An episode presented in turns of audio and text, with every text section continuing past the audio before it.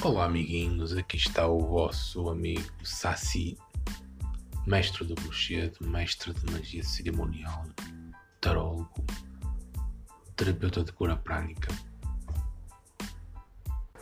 Se tu pensares que tudo aquilo que existe neste momento já foi imaginado por alguém,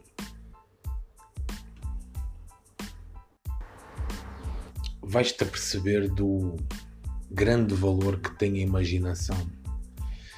Mas mais do que isso, a imaginação está associada à tua energia. E é assim que funciona a lei da atração através da imaginação. As tuas limitações externas, no fundo, são o reflexo das tuas limitações internas. Aquilo que tu imaginas, de bom ou de mau, tende a acontecer. Aí é que entra a grande beleza da magia cerimonial. Porquê? Porque através de símbolos, sinetes, uh, listas, gestos de poder, e eu posso te ajudar nesse sentido, para isso podes utilizar o link que está na descrição para ter consultas online comigo.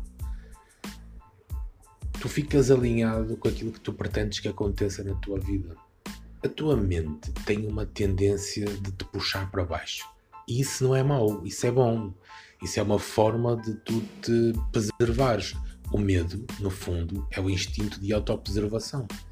O pessimismo, no fundo, é uma forma de tu evitares o perigo, não é?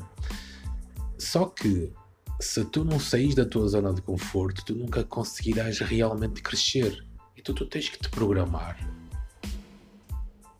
aqui a, a forma pela qual o guerreiro está a dominar o, o, o lobo Fenris representa a luta entre a tua vontade e a tua programação dominante. Porquê? Porque a tua vida é sempre um reflexo da tua programação dominante, do teu passado, dos teus fracassos passados, daquilo que te aconteceu pela negativa, certo? Então, se tu queres atrair para ti aquilo que tu queres, tu tens que aprender a focar-te naquilo que tu queres.